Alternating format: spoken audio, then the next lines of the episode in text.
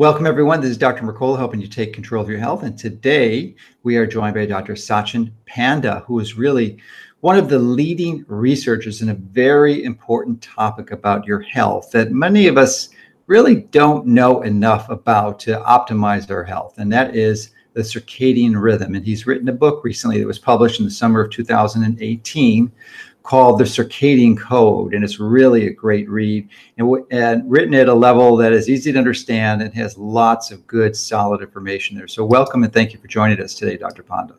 Thank you. I'm glad to be here. Yeah, and you, I think we can start with the way you got into this because it's interesting. Obviously, you're from India. Yeah. And uh, like many people in India, which I think it kind of vies for. I think China is probably a little bigger country, but it's definitely one of the biggest countries in the world. And uh, agriculture is big over there. So I think that was your initial thing because you grew up in a rural village with your grandfather and uh, started doing that. And then you then you progressed into molecular biology. So why, why don't you tell us about that journey and how you got to the United States? Well, um, as you pointed out, I was exposed to agriculture pretty early on in my life. My grandfather had a a farm and during summertime i would go there and mingle with my cousins and see how they lived their life. Mm-hmm. and it was interesting because the village did not have electricity and whole day everybody was out in the backyard. The children were playing or doing some chores and then the adults were working in the field and it was two or three square meals and everything would shut down around sunset. We would have our dinner and then there was very little light uh, at night. And i used to get uh, my best sleep during the summertime. I didn't know whether it was too much activity outdoor or um, it was more quiet quieter at night. Uh, but that really intrigued me. And then the journey kind of continued. I went to an aggie school and in Aggie school, I realized that uh, different plants uh, flower at certain time of the day. And what is interesting, it's not in the book actually, is um, I did very well in Aggie school, and people who do well in Aggie school in those days, they used to. Excuse me for a second. It's Aggie school, agricultural school. Agricultural school, yeah, okay, in agricultural school, and they used to go to become a plant breeder or plant geneticist, or many of them went to banking. And i realized that. Yeah if you're really good and want to make a lot of money go into banking. Yeah or you you if you're into academics then you do um, plant breeder. And then i realized well if i were to become a plant breeder then i had to work on rice and rice flowers at 4 a.m in the morning. Mm. and that means I had to wake up very early and go to the field around three o'clock and do some pollination and all that stuff. That did not attract me. I thought, well, too bad. Rice flowers at 4 a.m. I'm not working on becoming a plant breeder, so I moved on. But it was curious to see why rice flowers at 4 a.m. and why certain plants flower at certain time. And then uh, few years later, when I was thinking about grad school, I realized that there is so much thing about biology of time. The whole every biological system depends on time. Just like throughout the day, we have a clear timetable when we should be doing this and that and meeting people, having conversation, having dinner. Every organism has that, and we haven't learned the biology of time. And that's why I got excited about circadian rhythms because this is a universal timing system starting from pond scum to humans elephants every organism has to go through this 24 hours timing schedule.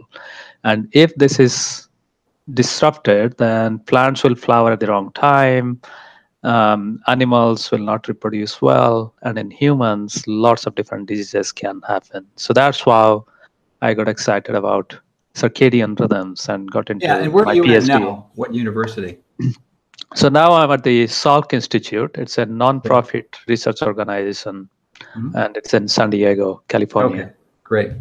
So, and I think you. Well, I want to get into the um, the exciting components of the genes, the clock yeah. genes, with and yeah. uh, the circadian genes that are each, and as I understand, are in each and every one of our cells, and the this the discovery of those genes and I don't know the, I forget the researcher. We did an article on it, but he was awarded the, or maybe it was a team of individuals awarded the Nobel Prize last year. Yeah. And I think I think you're a research team that was in contention for that too, weren't you? With the clock. yeah. No, I won't. I won't bring myself up to that level because you know those are really the pioneer. Um, mm-hmm. Early in 1970, 71, when no one was believing oh, okay. circadian rhythm that's when they started and that's the year i was born so.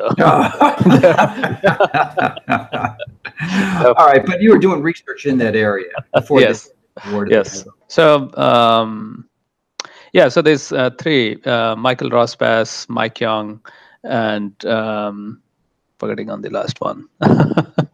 Um, they all got the Nobel, right? They, they all got the Nobel, and they really did the um, foundational research um, long time ago. Yeah, and uh, it's true that these genes are pretty much in every one of our cells, right? These circadian genes that control everything. And if that's true, and then and if you could tell or at least describe succinctly how that's all orchestrated, because it does seem to be a massive mess to to coordinate that. Yeah, so that's the very um, interesting part of circadian rhythm. And at the same time, you got to recognize that this field is unlike any other field of biomedical research where every other field is trying to cure a disease or study an organ system, whereas circadian rhythm is all about timing. So there is no primer even to how to study this. So the bottom line is almost every cell in our body has its own clock. And in every cell, the clock regulates a different set of genes when to turn on and turn off. And as a result, what happens is almost every hormone in our body, every brain chemical, every digestive juice, every organ that you can think of, its core function rises and falls at certain time of the day. And these are again coordinated. For example, your growth hormone might rise in the middle of the night, in the middle of our sleep, and at the same time, if there is not enough food, if there is not food in our stomach, then the stomach lining will start to repair. And for that repair to work perfectly, the growth hormone from the brain has to coincide with the stomach repair time. So in that way, different rhythms in different part of our body have to work together for the entire body to work optimally. So in fact, uh, to have these daily rhythms in sleep wake cycle, being more alert in the morning, having the bowel movement at the right time, being more, uh, having better muscle tone in the afternoon, etc. These rhythms are the fountain of health. That's the yes. indication of health. Yeah, and to try to micromanage that would be arrogantly foolish. it would seem, and that as you discuss in your book, it's just really paying attention to ancient traditions that our body has that we can honor. And by doing this, it sort of takes care of itself. It all goes back to normal. And is, is that correct? Yes, it's almost like uh, just think about um, going to school. In a mm-hmm. school, say there are six or seven different periods, a uh, lot of different things are taught. The the best thing, the first thing one has to show, one has to do to learn anything at school is to show up at the right time. Mm-hmm. And similarly, to leverage these daily rhythms that are so ingrained in our body, we just have to do a few things sleep at the right time, and eat at the right time, and get a little bit of light, bright light during the daytime. So that's the foundation that we can do. Very simple things to reap the benefits of this circadian rhythm and the wisdom of our body. Okay. And I think that when most people hear circadian rhythm, they think about the most common anomaly with that, which is shift work.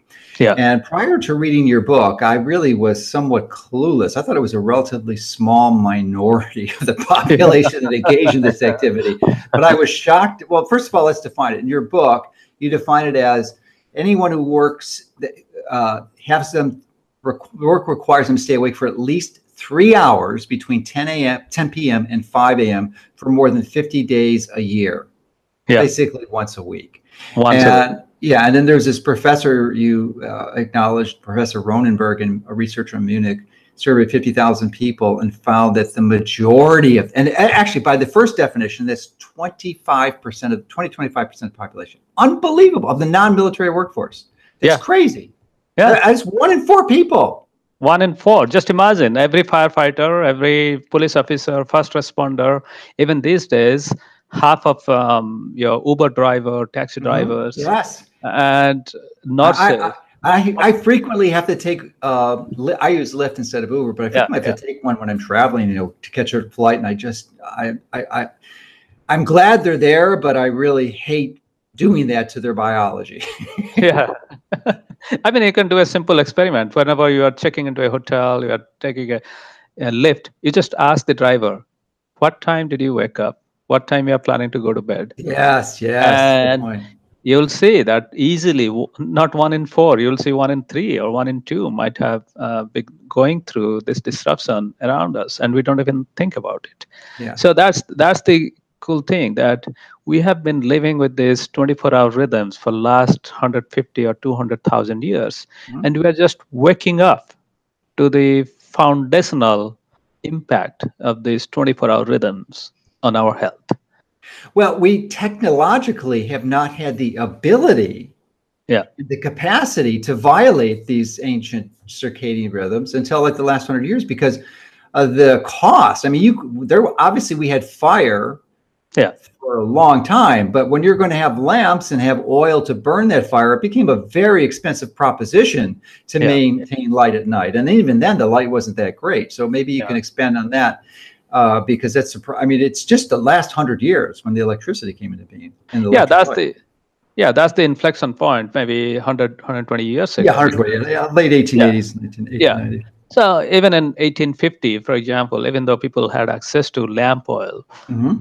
for an average family living in england where we have much more data it would take almost uh, one week earning for this average family to light up their homes for three to four hours all the rooms for three to four hours every night Mhm. and that's a huge amount of money And it was it what one week's earning per year or no every month like one every week month?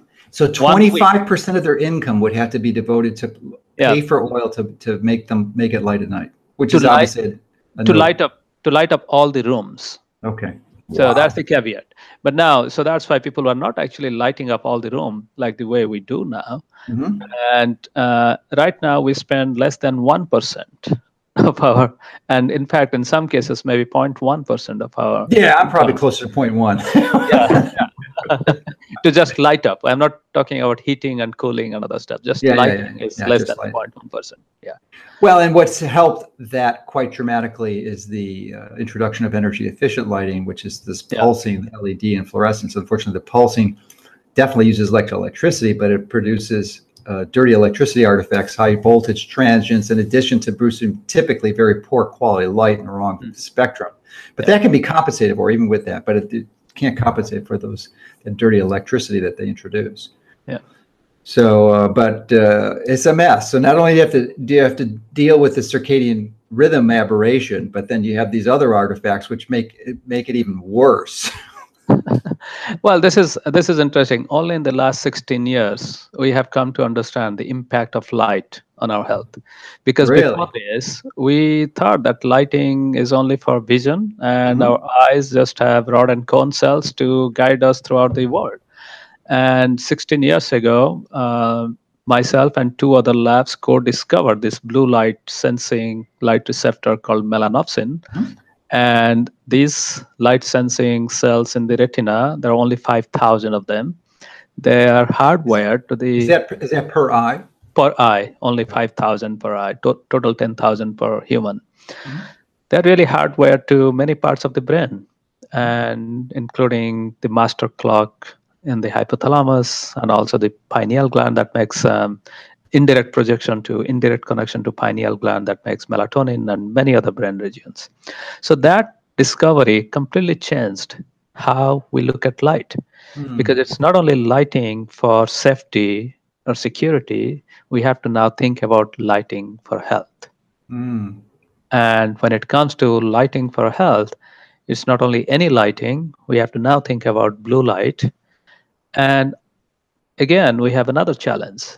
It's not that we should get rid of blue light completely. We need Mhm. more blue light during the daytime, and we need less, at least three to four hours before going to bed. So the bottom line is, in the last 100, 150 years, we have created the man-made world without paying attention to circadian rhythms. And now we have the excellent opportunity to recreate, rebuild this entire world uh, that will optimize our health. So, that's, yeah. So, how much damage do you think we've done from a health perspective from violating the this this basic cycle that we I, I, de- I need to optimize our health? I mean, because there's definitely a price to pay. And what do you think that price is? Well, so the price uh, we cannot uh, directly uh, put what is the price, but we can go through say literature and then Mhm. see one simple thing: if you disrupt circadian rhythm for a week or two, what happens? Mhm. And if you go through chronic disruption, just like shift workers Mhm. or people who have that kind of lifestyle, then what happens? So, um, starting from babies all the way to 100 year old, we know that a few nights of staying awake for three to four hours or even eating at the wrong time can cause irritation, foggy brain, um, mild anxiety, loss of productivity, and insomnia. At the same time, this can flare up some of the underlying autoimmune disease. So then, if it continues for several weeks, months, or years, then we can look at say shift work workers or people in controlled clinical study. So when we make the list of disease that are contributed by circadian rhythm disruption, there's a huge list. It goes from depression, anxiety, bipolar disease, ADHD, autism spectrum disorder, PTSD. These are the mental health issues. And then obesity, diabetes, cardiovascular disease, fatty liver disease.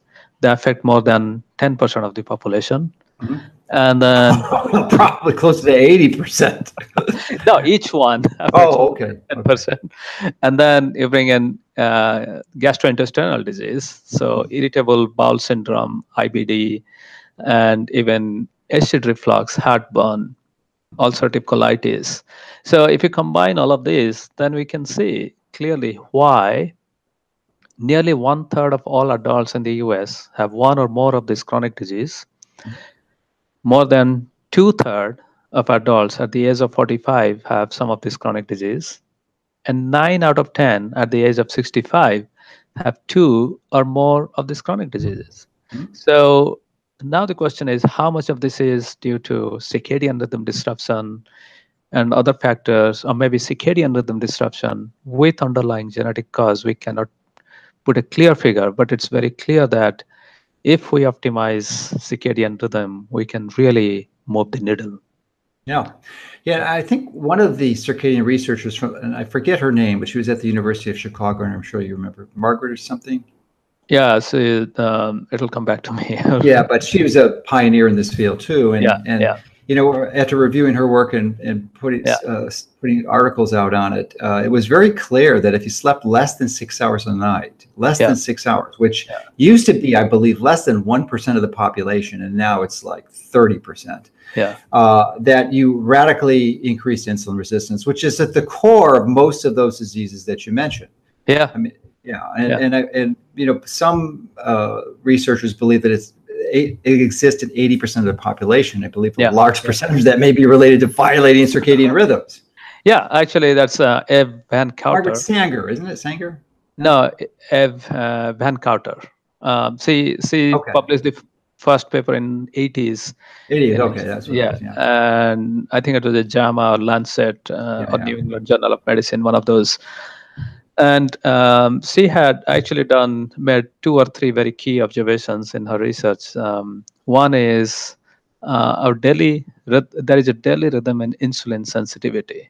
Mhm. For example, if you give me an insulin toler- glucose tolerance test in the morning, I may be healthy, but in the evening, if you do the same test, then I may come out to be pre-diabetes. And they used to call this as evening diabetes.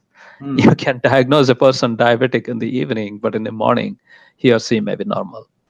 Second thing, uh, relating to sleep deprivation, she published that result, and then subsequently, people have done controlled clinical study where healthy individuals are brought into lab and are given sleep deprivation. They sleep five or less number of hours per night, or they're given a simulated shift work, and within four days, only within four days, you can see um, deterioration of insulin tolerance and glucose intolerance. So that's really eye opening because a lot of us, we go through that kind of dis- disruption in a monthly or weekly basis. And mm-hmm. shift workers go through that half of their life. Mm-hmm. And that might explain the rise in glucose intolerance and having 85 million pre diabetic in this country. Mm-hmm. Yeah, it's just great. And as I said, it's just shocking for me to find out that it's really one in four to one in five people in the in in the developed world that are shift workers. By that definition yeah. of working three at least three hours between 10 a.m. and or 10 p.m. and 5 a.m. 50 yeah. days a week. Uh, 50 days yeah. a year, sorry. 50 days a year. Yeah, so that's the International Labor Organization definition, and many European countries have that definition. Yeah, it's crazy. So that means even anyone with a newborn baby, a new mother is also going through a lifestyle that's very similar to shift work. And that might partly explain uh, some of the conditions, for example, postpartum depression mm-hmm. and many other issues, even with new moms. Yeah, yeah, that is, that is a very good point. But you would think, since obviously we've been doing that since however long humans have been around, and you know, you know everyone has their own view on that, but obviously it has, has to be since then. So you would think we'd be optimized for the continuation of species to compensate for that challenge that Mother Nature has provided nursing mothers or recently recent mothers with the capacity to tolerate that circadian rhythm abuse. Yeah, I mean, if you uh, there is some change in last hundred years. yes, yes, yeah, that, yeah, that's a good point because that they got the electric lights in there, which messed things up. no, the biggest change, uh, yes, that's one uh, big change. And in terms of reproductive age and other stuff, that there are also changes. For example, in 1910, the life expectancy at the time of birth used to be 45 years in the in the U.S. So both that, you and that I. pretty shocking. You. Thank you for reminding me of that because it's not obvious. You know, you kind of think it's maybe it was 60, 45 years, 100 years. 45. 100 years Gosh, nearly doubled it in a yeah. century. That's crazy. So, yeah. So we doubled it and yeah. we don't even think about it. Yeah. But imagine no. we so Mother Nature had optimized everything for most of us, like mm-hmm. 90 percent of us to live up to the age of 45. Yeah, yeah. and now yeah. we are living. Is that 45 year age uh, skewed because there was a high infant mortality? So in other words, there were so many infants dying that that there are many people in their 60s, 70s, 80s back then, but they it got obscured because of the infant deaths. So one in one in ten used to live up to the age of uh, 90, but now okay. one in four will live up to the age of 90. Okay. Um, so in that way, if you look at the uh, time of first child or uh, those those numbers have also changed, and we know that as we get older, um, our circadian rhythm also begins to deteriorate mm-hmm. after our 30s and 40s. So, what uh, there are two things happening. First is we have disrupted circadian rhythm, and we have also delayed reproductive decision to later in the age, later in our life. So those might be doing more harm. we are okay. not optimized for that. Well, let's get back to melanopsin because I think that's another important one. And I had forgotten that you were really one of the key researchers to to yeah. discover that. Uh, I'm particularly curious. Uh, you mentioned that there's 5,000 cells, melanopsin cells in each eye. Yeah. Uh, so we're born with this, and these these cells stay from the time of birth to the time we pass, and you, there's no way to reproduce them. I mean, to uh, in case you damage some. Uh, so we haven't seen any uh, neurogenesis of melanopsin cells so far. Really? but these are very resilient cells, and in fact, people who have glaucoma uh, they're a great subject for learning more about melanopsin. So there are some reports that um, melanopsin cells may be resistant to um, cell death in glaucoma. So glaucoma is a disease that kills most of the ganglion cells in our retina, mm-hmm. and melanopsin is just one type of ganglion mm. cell. Okay. So people are curious whether these cells are different from other ganglion cells. And glaucoma is a disease where people are looking more closely. One problem is, unlike looking at rods and cones, uh, there are a lot of technological advances. We can look at them non-invasively, but there is not really any technology to specifically look at melanopsin cells non-invasively in an aging adult. And, and the only thing we can do right now is post-mortem analysis to see whether the cells are there and whether they are as sensitive. We don't even know whether they are as light sensitive as they were at the time of birth. So that's a very new emerging area, particularly how the melanopsin cells age and whether their function remains the same or they deteriorate and what we can do to correct it. Okay. So is melanopsin the uh, cell responsible for producing the signals for the production of melatonin? Uh, no, they are not the same cells that produce okay, melatonin. So how, how, does the melatonin signal work? Because it obviously goes up to um, the pineal gland, yeah. which produces it. Yeah, so the melanopsin cells they send their axons to different part of the brain, and mm-hmm. then there is an indirect connection from melanopsin cells to uh, the pineal gland that produces melatonin. Mm-hmm. You might wonder how come both of them begin with the word melan, right, right, right. and melanopsin. Uh, it goes back to their discovery. Uh, this is where basic science research really leads the way because both melatonin and melanopsin were actually discovered in the melanosome, uh, the pigmented cells of frog skin. Mm. So when frogs are put outside in sunlight, then melanopsin senses the bright light and signals through melatonin to change the tone of frog skin. So the pigments disperse and then the skin becomes more darker. That's how the name came. Yeah. So it's interesting to see that this connection between melanopsin and melatonin to respond to light is still present in human but in a different form mm, yeah yeah definitely yeah so you know melatonin is a very important part of the equation to optimizing your circadian rhythm yeah. or maybe a, a, sort of a target of the or consequence of violating your circadian rhythm so yeah uh, is so so important too. And in, in, your book, you talk about a six-year-old produces one half to one third the melatonin of a ten-year-old, and I would venture to say that the vast majority of people viewing this on our site are over sixty years old. So that's an important number, one half to one third. So what can these individuals, me included, do to optimize their melatonin production? Yeah, so there are um, multiple um, discussion points here. One is um, is the reduced melatonin the cause of many sleep disorders that we see as we get older. And in fact, uh, there are a lot of people who do take uh, over the counter melatonin or now various types of melatonin receptor agonists sold as various medications to improve their sleep. And uh, this seems to work for many people, but at the same time, um, we must advise people that they figure out how sensitive they are to melatonin. Some people are pretty happy with one milligram of melatonin, and some might need up to five milligrams. Um, the other thing that most of us can do is to control our lighting because in the evening we are exposed to a lot of bright light.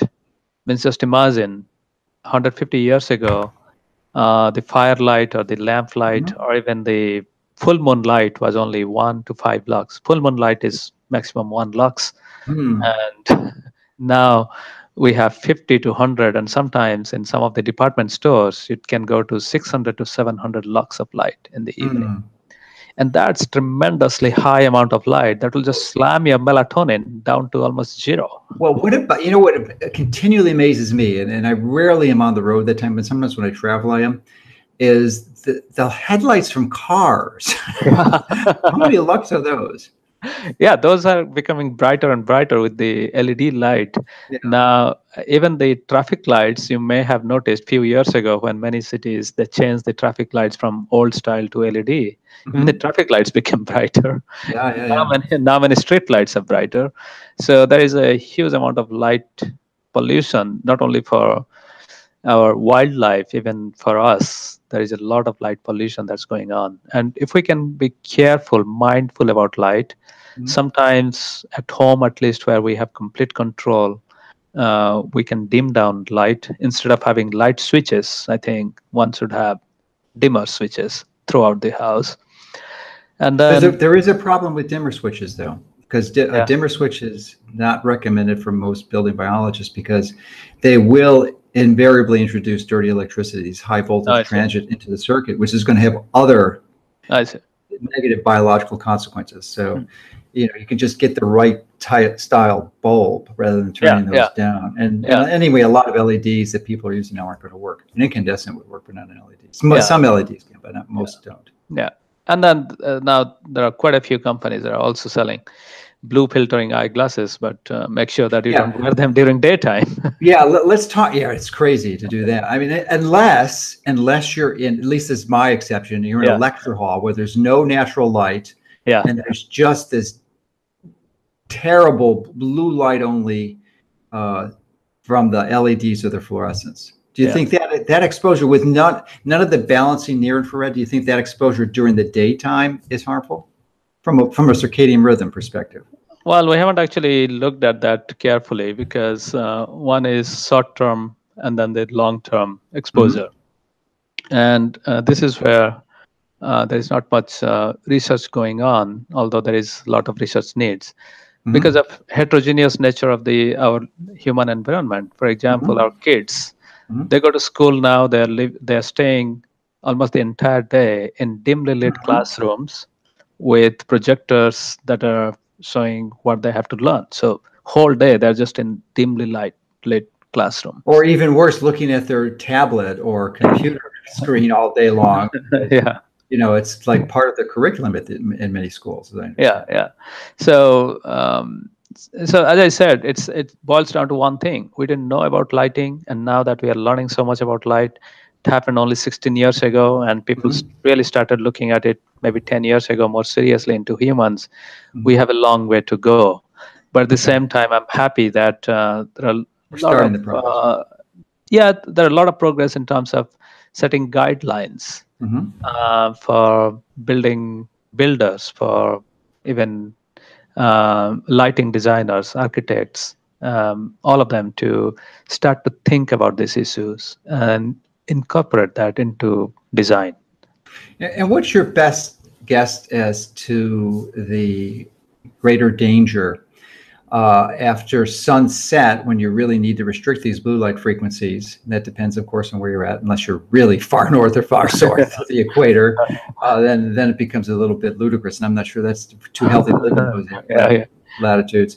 But um, is it the intensity of the light you know this this 100 500 lumen light or is it the color frequency? So if you filter out like all the blues and you have like a red light like you're blocking everything you're only seeing red and white does the intensity of the light matter matter in that area yeah, so it's a function of both uh, light intensity and s- spectral quality or light yes. color. Yeah. And um, the good thing is, yes, when you're going to that orange to red spectrum, mm-hmm. then there is less harm because it's very less effic- less effective in reducing melatonin. So as people wear those eyeglasses or change the lighting to that spectrum, then what's likely to happen is the melatonin level, natural body melatonin level, may begin to rise earlier, and they will fall sleepy. They will fall asleep much earlier than being exposed to electrical lighting that's not filtered out. You know, and it's I know that, and it's integrated into my lifestyle. But you know, when people complain about trouble falling asleep, it it relative it doesn't it's not the first thing that pops into my mind to mention to filter the blue light because the assumption is that everyone knows what i know that you just shouldn't be looking at blue light after sunset. Yeah. Yeah but that's not true. It's probably a very small percentage way less than 5% of the population who understand or apply this.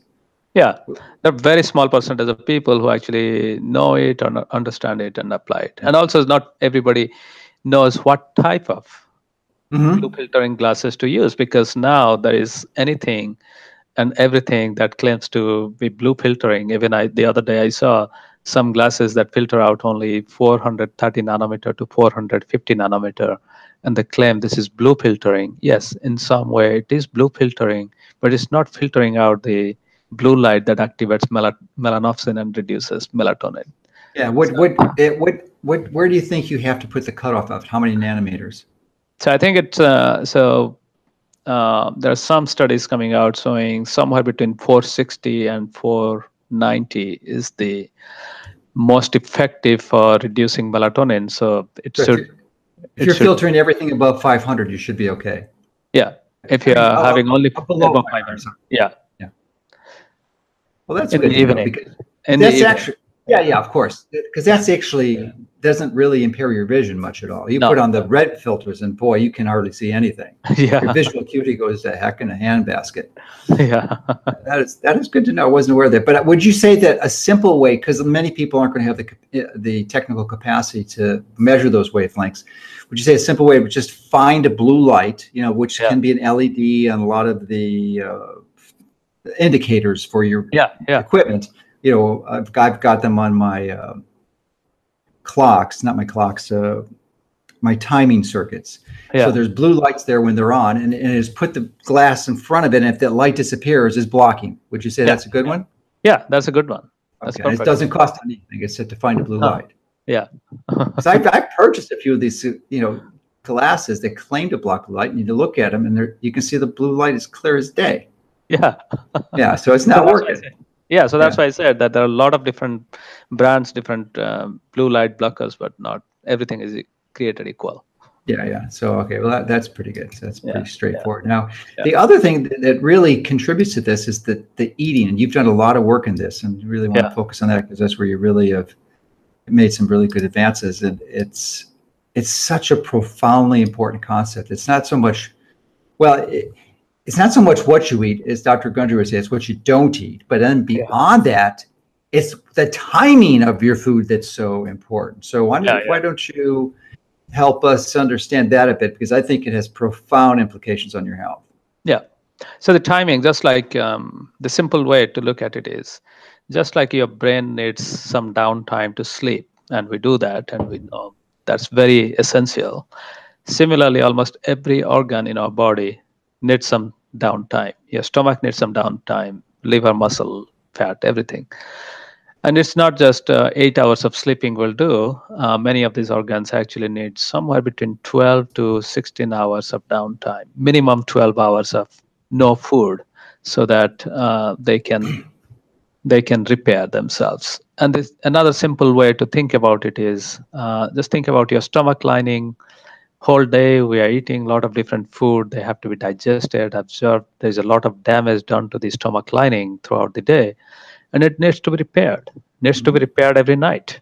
And just like you cannot repair a highway when the traffic is still flowing you cannot completely repair your gut if you are just keep on eating um, into the rest time. So that's why what we have done in the laboratory condition where we can control everything, we take a group of mice born to the same mother in the same room with the same mic- gut microbiome, everything same, uh, same weight. We divide them into two groups. One group gets the diet, uh, typical American diet, um, high fat, high sucrose diet whenever they want to eat. So they will mm. eat throughout day and night. And the second group gets the same number of calories from the same diet every day. And they are allowed to eat somewhere between 8 to 12 hours. In some experiments, we have done 8 hours, 9 hours, 10, 11, 12. Sometimes we did up to 15 hours, but the 15 hours doesn't work. So when these mice are eating and this what we call time restricted eating, where timing is restricted, calories not restricted. And let me just hold, hold you there for a moment because I, I think that's an important point. It's a minor point, but because there's a lot of different names for this intermittent fasting with the and then even in literature is time restricted feeding. But it, but I like the t- term TRE or time restricted eating. Is that your favorite term? Yeah, so that's uh, so we, we we use time restricted feeding for animals because we can. oh, okay, that's the difference. Okay, so time restricted eating for humans. Okay. Yeah, yeah. All right, good. Humans, uh, yeah, we are not going to be feeding lot. So. and, and then, but these mice are on time restricted feeding for uh, 8, 10, or 12 hours, then although they're eating the same number of calories from the same food, they're completely protected from obesity, diabetes, cardiovascular disease, systemic inflammation, high cholesterol, a lot of different diseases. And more importantly, now we, if we take fat mice and then put them on time restricted eating at 9 to 10 hours eating or even t- 8 hours sometimes, then we can reverse many of this disease. And that's the surprising fact because right now, even there is no single medication that can treat a mouse to cure its obesity, diabetes, cardiovascular disease, high cholesterol, fatty liver disease, all at the same time. Mm-hmm. But this one trick can reverse that all in mice. And that's the most exciting, most profound result I have seen in the last 20 years of my uh, research. Of course, melatonin, melanopsin is still yeah, yeah, yeah number your, one. That's baby. Yeah. that's my baby. Yeah. And uh, and then now we have been doing this research in humans, and uh, many different stuff uh, have come out of it. And what we are finding is almost uh, many chronic diseases can be uh, the severity can be lessened and sometimes can be reversed by this concept of time restricted eating. Yeah, and it's it's so impressive, and to me, the most significant proof of the fact that a calorie is not a calorie, because the studies that you refer to with the rats, and I suspect that there's probably clinical trials going on now, yeah. also that you give the people the same amount of calories, same food, identical food, but just change the timing, and you have these dramatic differences. Yeah, so because because of the quality of food, it's identical food. Yeah, so that's why I say timing can make a healthy food junk. That's a good point. It's a very good point. yeah. So so let me just talk about the window of eating, the time restricted yeah, eating, yeah. because yeah. there's a bit of I would really love to hear your, your feedback on this because I've interviewed Walter Longo, who is in your area of the world, and of course, one of the leading researchers in intermittent fasting, published hundreds of studies on this. Yeah. And his personal belief, and he wrote the book, The longevity, I think. I'm not sure. Longevity diet. Yeah, yeah, longevity diet. That's what I was. no, I was missing a word on it. So, um, and his contention was, he, and he based it on historical observations that it really shouldn't be as small as possible. Like he he really believes it's harmful if you go down to the produce that window down to four hours. But it seems like the research is suggesting six or eight. So I'm thinking, I'm wondering if you think there's any damage in reducing it to smaller. Like Steven Gundry, who I've interviewed, uh, a few times, actually practices most of the year where he's only eating a two hour window. So do you think there's any danger of re- radically reducing that too much? Or do you think it should be cycle, like maybe three or four days a week if you're eating within a 12 hour period and another another four days or five days you're yeah. eating in a six to eight hour window? What's the optimum? What's your what, if you could design a system that's ideal biologically, what would it be? Well, so the way I look at it is this: uh, we have to be in bed for eight hours, mm-hmm. and, at least. At least eight hours. Yeah, okay. give your body the opportunity to sleep for eight hours, maybe even nine. Yeah, opportunity to sleep for eight hours, and during those eight hours, we are not waking up in our REM sleep and eating. So, mm-hmm. okay, so eight hours or nine hours, no food, and then it's also a common sense not to eat within two hours before going to bed because your stomach well, I don't know if it's common sense, but it, it, it, at, at, least the scientific there is enough scientific yeah, absolutely yeah. from the yeah. scientific perspective. Many yes. people don't do that no, yeah. intuitively at all. Yeah. So now now you got nine plus two hours, uh, mm-hmm. eleven hours you are not eating, and then right after you wake up, your cortisol level is beginning to rise, and then your melatonin is still high. It's taking some time to fall off. Give yourself one hour to balance these hormones. Mm-hmm before you start putting anything in your mouth So that brings 11 plus 1, 12 hours. Mhm. So obviously, we can agree that one should not eat for 12 hours. At least at a At bare, least. bare minimum. That's Yeah, the bare minimum. So But there appears now to be benefits to going beyond that, though. Yeah. So now, Because most, if you just do 12 hours, don't you, wouldn't you agree that that's not sufficient enough to get the benefits that you're talking about in the, uh, in the observation of the mice studies? yeah. So at at 12, um, you just maintain your health. You are not going Yeah. to uh, you are not going to reverse some of the disease. You may not be able to reverse. Of course, if someone was eating 16, 17 hours, went back to 12, he Yeah, may it's gonna be- reverse some of the things. Sure, sure. Um, so now uh, the question is how short one can go, and this is where uh, there is some limitation in doing control studies like we do in animals, where we can do this for a long period of time. Because if you reduce access to food for less than six hours in many animals, they will reduce their caloric intake. Hmm. So then we cannot figure out whether the benefit or harm we are seeing is due to, Ah. due to reduction in calorie or reduction in timing. Hmm. So there is a barrier that we cannot do this experiment in a very controlled study to see its long-term effect. That's a very good point. But isn't that the same barrier that exists in humans? I mean, So in humans, yeah, so in humans, the same thing. If you reduce the time window, yes, some people will reduce their calorie. And uh, some of the old studies have shown, and the, when I say old studies, these are 70s and 80s Mhm. and, and study. Uh, they found that a small proportion of women only, it's not significant in men, who self-reported that they ate for eight hours or shorter duration, 8 or Mhm. ten hours. I, I don't remember. I think it's eight or ten, something like that. Uh, then they, a very small number of them, out of hundreds of them, maybe tens of them, reported having gallstone or gall sludge 10 years later. Hmm. And that's the paper people usually refer to when they say. But at the same time, the same study, these women, uh, when they're asked whether they were dieting, the term dieting, uh, then women who were dieting, they actually had much higher risk of gallstone.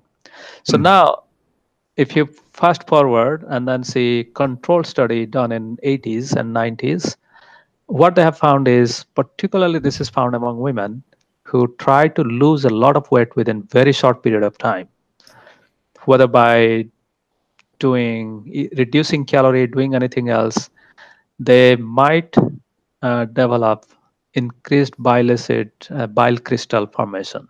So it has to be rapid weight loss. That's the common denominator. So so what we think is if somebody is trying to do all the good things in the world by eating a small caloric restriction time restriction doing a lot of exercise then at the same time we don't have hydration level because in these 80s 70s and 80s studies we don't know how much water they were drinking to dilute the bile acids that they were secreting. Then i think if all of these get together little hydration less window of time when you're eating and you have also reduced calories and you are spending a lot of uh, energy in exercise to reduce rapidly a lot of weight that might be harmful to your body Okay.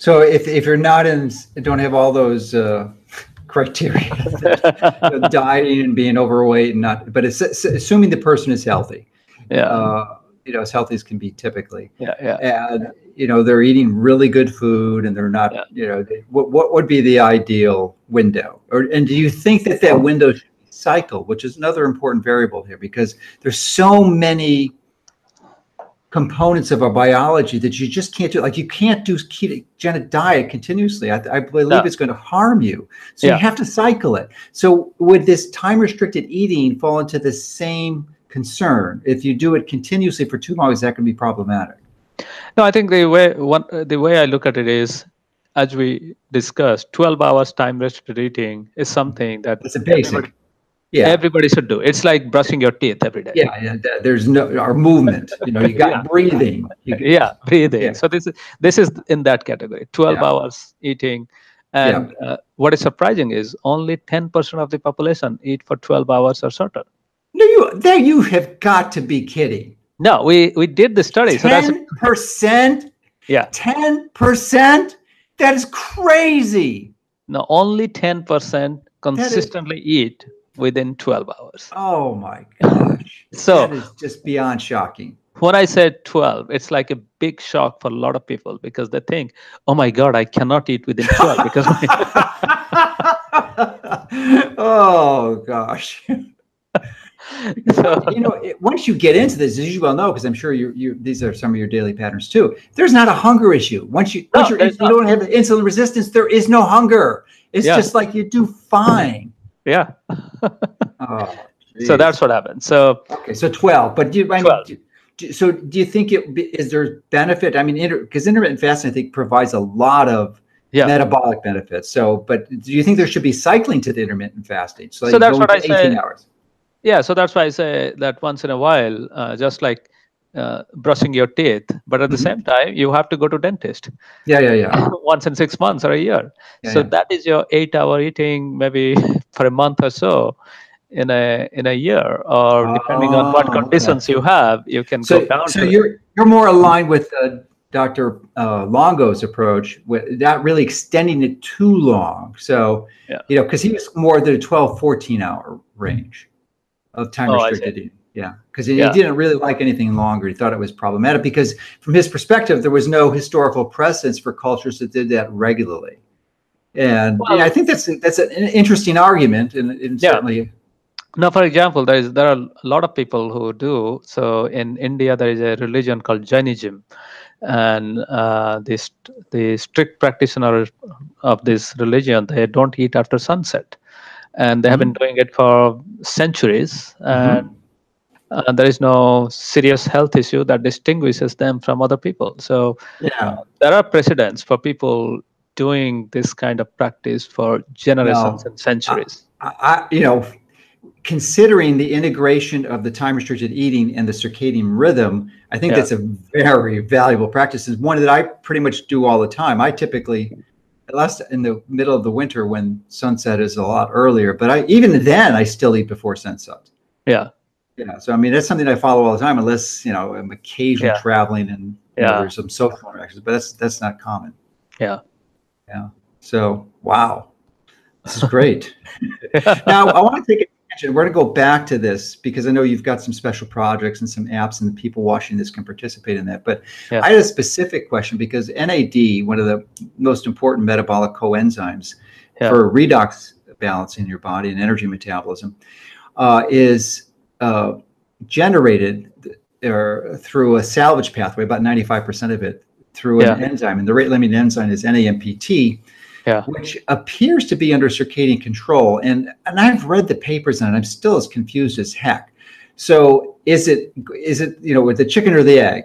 Is it the circadian rhythm that gets disrupted that causes NAMPT impairment, or is it the NAP NAMPT that helps set the circadian rhythm?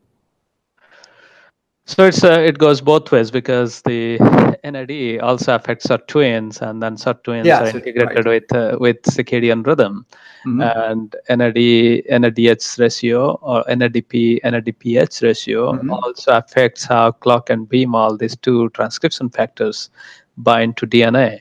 Uh, Mhm. so the bottom line that we have seen with circadian rhythm is if the clock regulates something, Mhm. then there is a reciprocal feedback regulation from that output into the clock and that's the best way you can create a homeostatic system uh, so uh, it's always the chicken and egg story where Right. I, I still, it's still, yeah. it's still. So obviously, if you, so your your belief is that if you're honoring these, doing all these uh, approaches that we described here and more extensively in your book, that you're going to optimize NAD production because you're optimizing your circadian rhythm. Yeah Okay. you you will optimize multiple different health aspects Okay. Yeah, aside from NAD, which is really Yeah, important. yeah, yeah. Okay. All right, so let's tangent back to the time restricted eating and the research that you're doing on that. You've you've designed a very clever app that you can put on your phone. I think it's for is it on uh, Android too? I think yes it is, it's on yeah. both both android and and the name of your app is My Circadian Rhythm or my circadian clock My Circadian Clock. Sorry, sorry. yeah so people have to go to the website first and uh, Yeah, and download the information and then do the informed consent and then Yeah, and it's really elegant. I encourage everyone here watching to do this if you're interested, because it's going to help you out. There's no charge for it, and you're going to contribute to the research. So why don't you talk about the app, what it does, and what the intention of your research is? Yeah, so the intention of the so that's how we figured out that less than 10% of the people eat for 12 hours. and did you, and you published this, right? Yeah, it's published in 2015 in Cell Metabolism. Um, so the first study that was done was the previous version of the app where people had to log their food by taking a picture. So it and the previous version was very simple. Open your app, one click, then take a picture, second click, and press save, third click. And it used to save the picture in our server. Mm-hmm. And we mostly were interested in timing and we asked people to self monitor themselves for two weeks because we know that our, our weekday weekends might be different and we just want to get a broader picture of what is your lifestyle from one day to another. And then after two weeks, uh, people can self-select whether they want to eat all their food within 10 hours, 12 hours, 8 hours, whatever you, you are free to do, whatever you want to do. Mm-hmm. Uh, the reason being, we want to see uh, if we have large number of people, tens of thousands of people, then in every bucket we'll have some large number of people doing 10 hours 8 hours even 6 hours or 12 hours and over long period of time we can figure out what is good or bad for people. And in this new app uh, you can log your food. Um, it also has other um, other bells and whistles. You can uh, the phone can be paired with your MyFitness sorry uh, your google health or apple health kit. So it can extract your step counts sleep etc.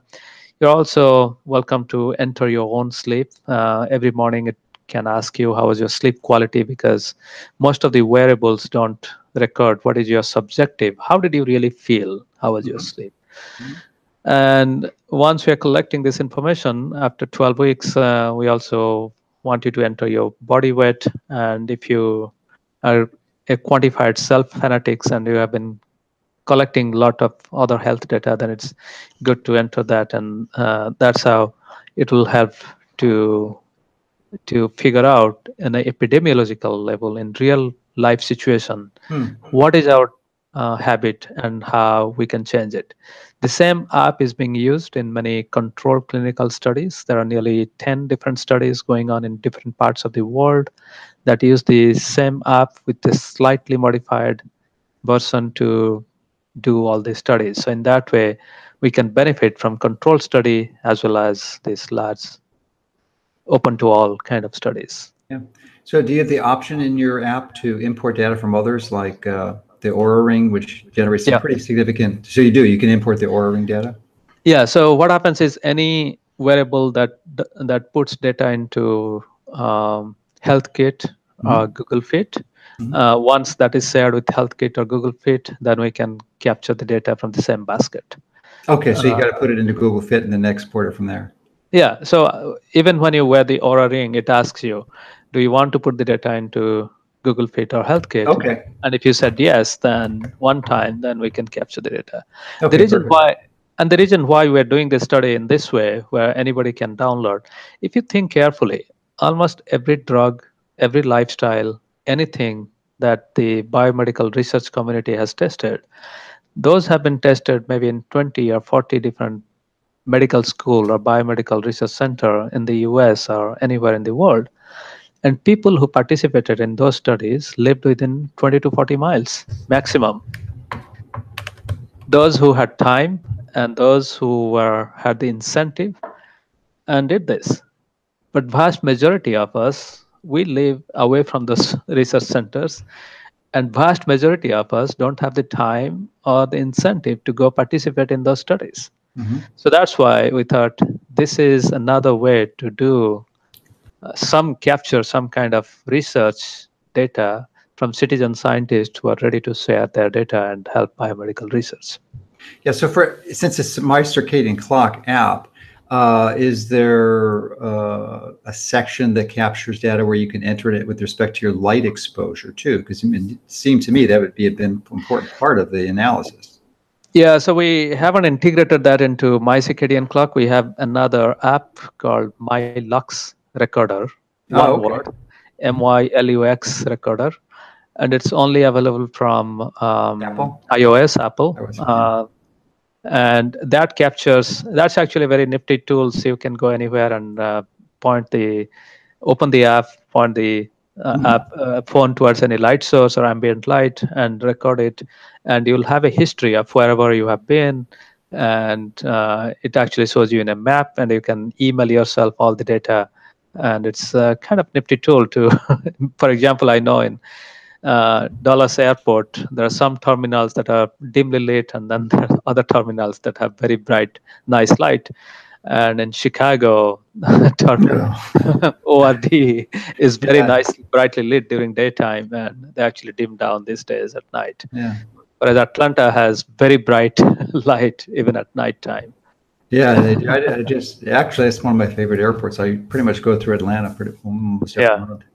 Yeah. It's so symmetrical and contemporary. But I didn't. I never really passing there through outside of sunset or sun, sun sunrise. So, Yeah.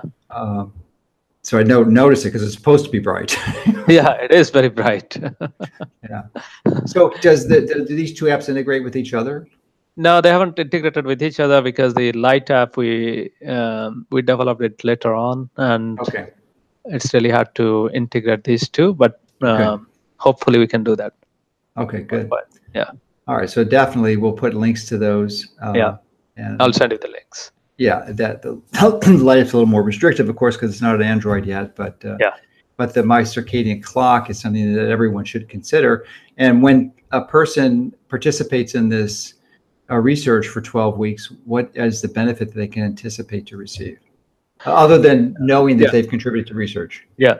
So what we typically see is uh, within two to three weeks, people begin to see improvement in their uh, sleep, um, and also improvement in acid reflux or heartburn.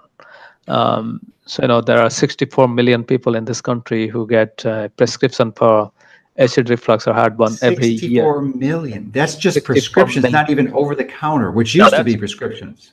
This is only prescription. If you go to NIDDK website, it describes. Wow. So that's, a, that's what, a seventh of the population now, maybe an eighth, uh, no, that's uh, 320 million is total. So it's one fifth almost. Yeah. one fifth. Yeah. Oh, One fifth. that's crazy.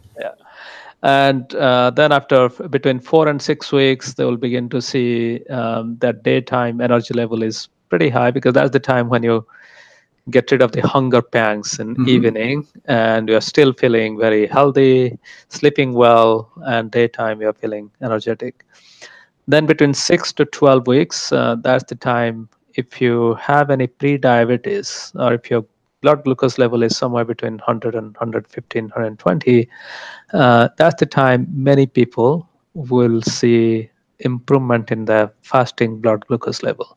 Mhm. And uh, some people who have mildly hypertensive, uh, maybe somewhere between 120 and 140 millimeter uh, systolic, uh, they might see uh, some drop, 5 to 10 millimeter mercury drop in blood pressure.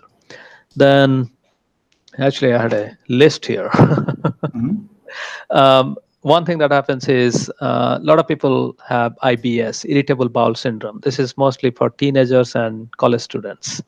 Um, they go to the bathroom too many times, it's irritating for them. They might see an improvement in between 8 to 12 weeks. Um, because I think uh, what happens is the microbiome population improves and also their gut repairs very well. And once the gut repair uh, improves, then systemic inflammation goes down. So by eight, between eight to twelve weeks, that's when a lot of people report that their joint pain goes down because that's a good sign of inflammation. And when joint chronic inflammation goes down, then the joint pain goes down.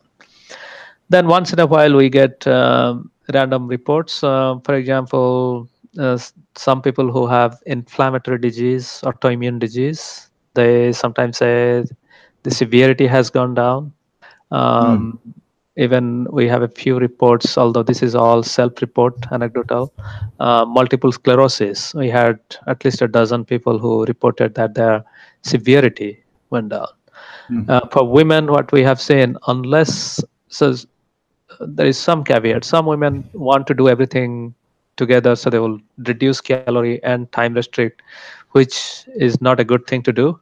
Mm. um, uh, but if they're doing a healthy amount of food and healthy calorie and time restriction then we often hear from young adults young women that their menstrual cycle improves.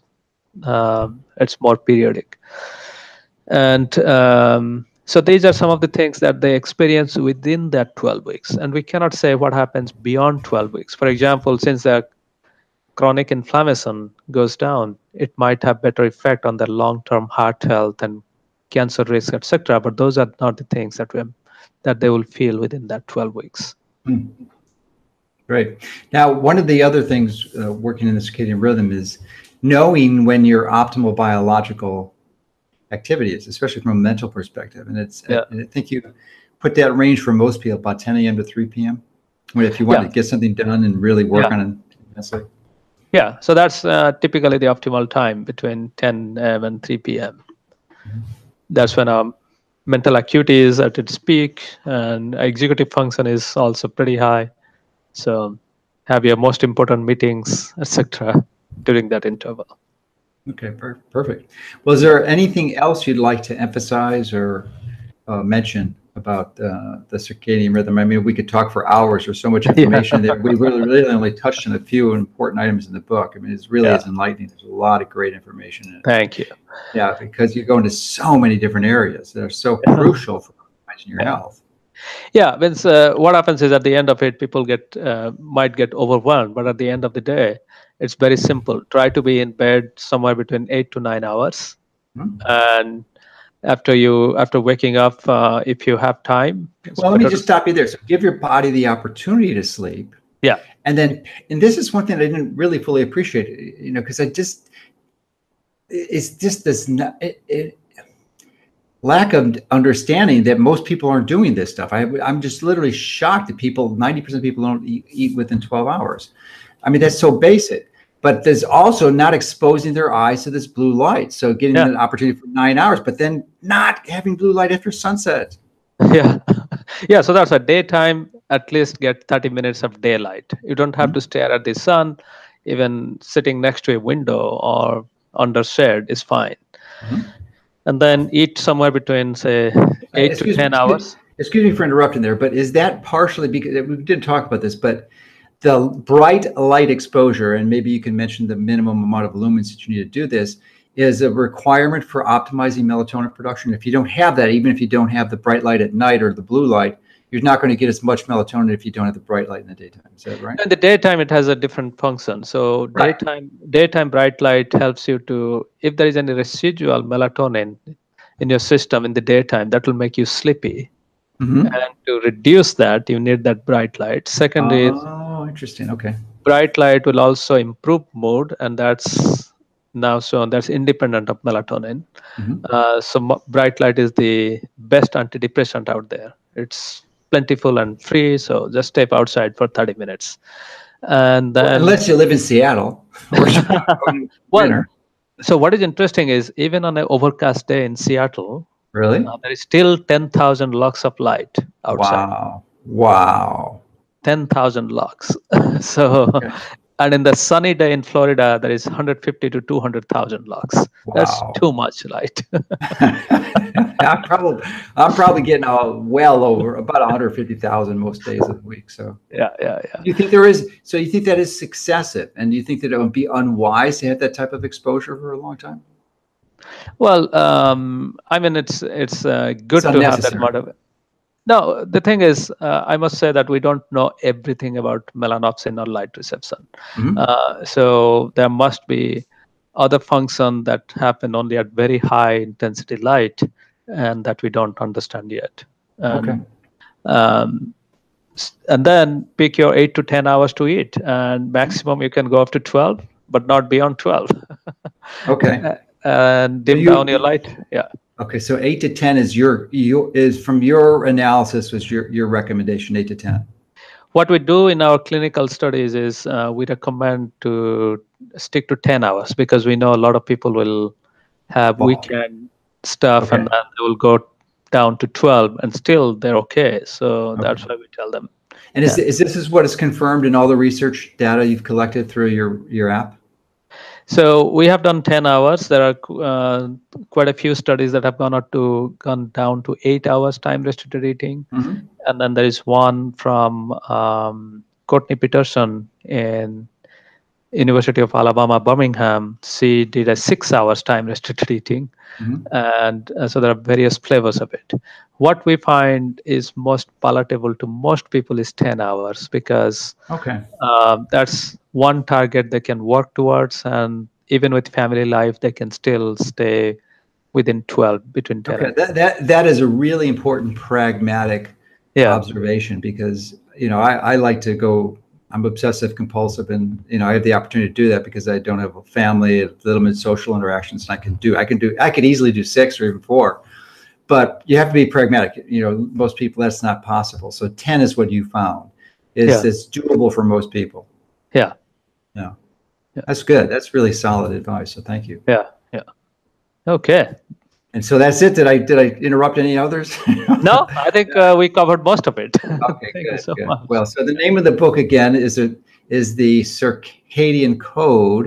The name of the app is the circadian clock or Yeah. my circadian clock. my circadian clock Yeah, all one word, and you can get it on the App Store through iOS or Android, and uh, download it. There's no charge for it, uh, and it'll help you out and continue to contribute to the research. And pick up the book if you have any interest in this area, because I can promise you, with a high degree of confidence, that you will not be disappointed. It's written. You have a very good writing style. Uh, so it's easy to understand. It's a pleasure to read. Some books are, you know, I just really, I- I struggle to get through them because it's just so hard. Not because of technical complexity, it's just that the writer is so poor. But yours was really well written. So congratulations. Thank Yeah. thank you so much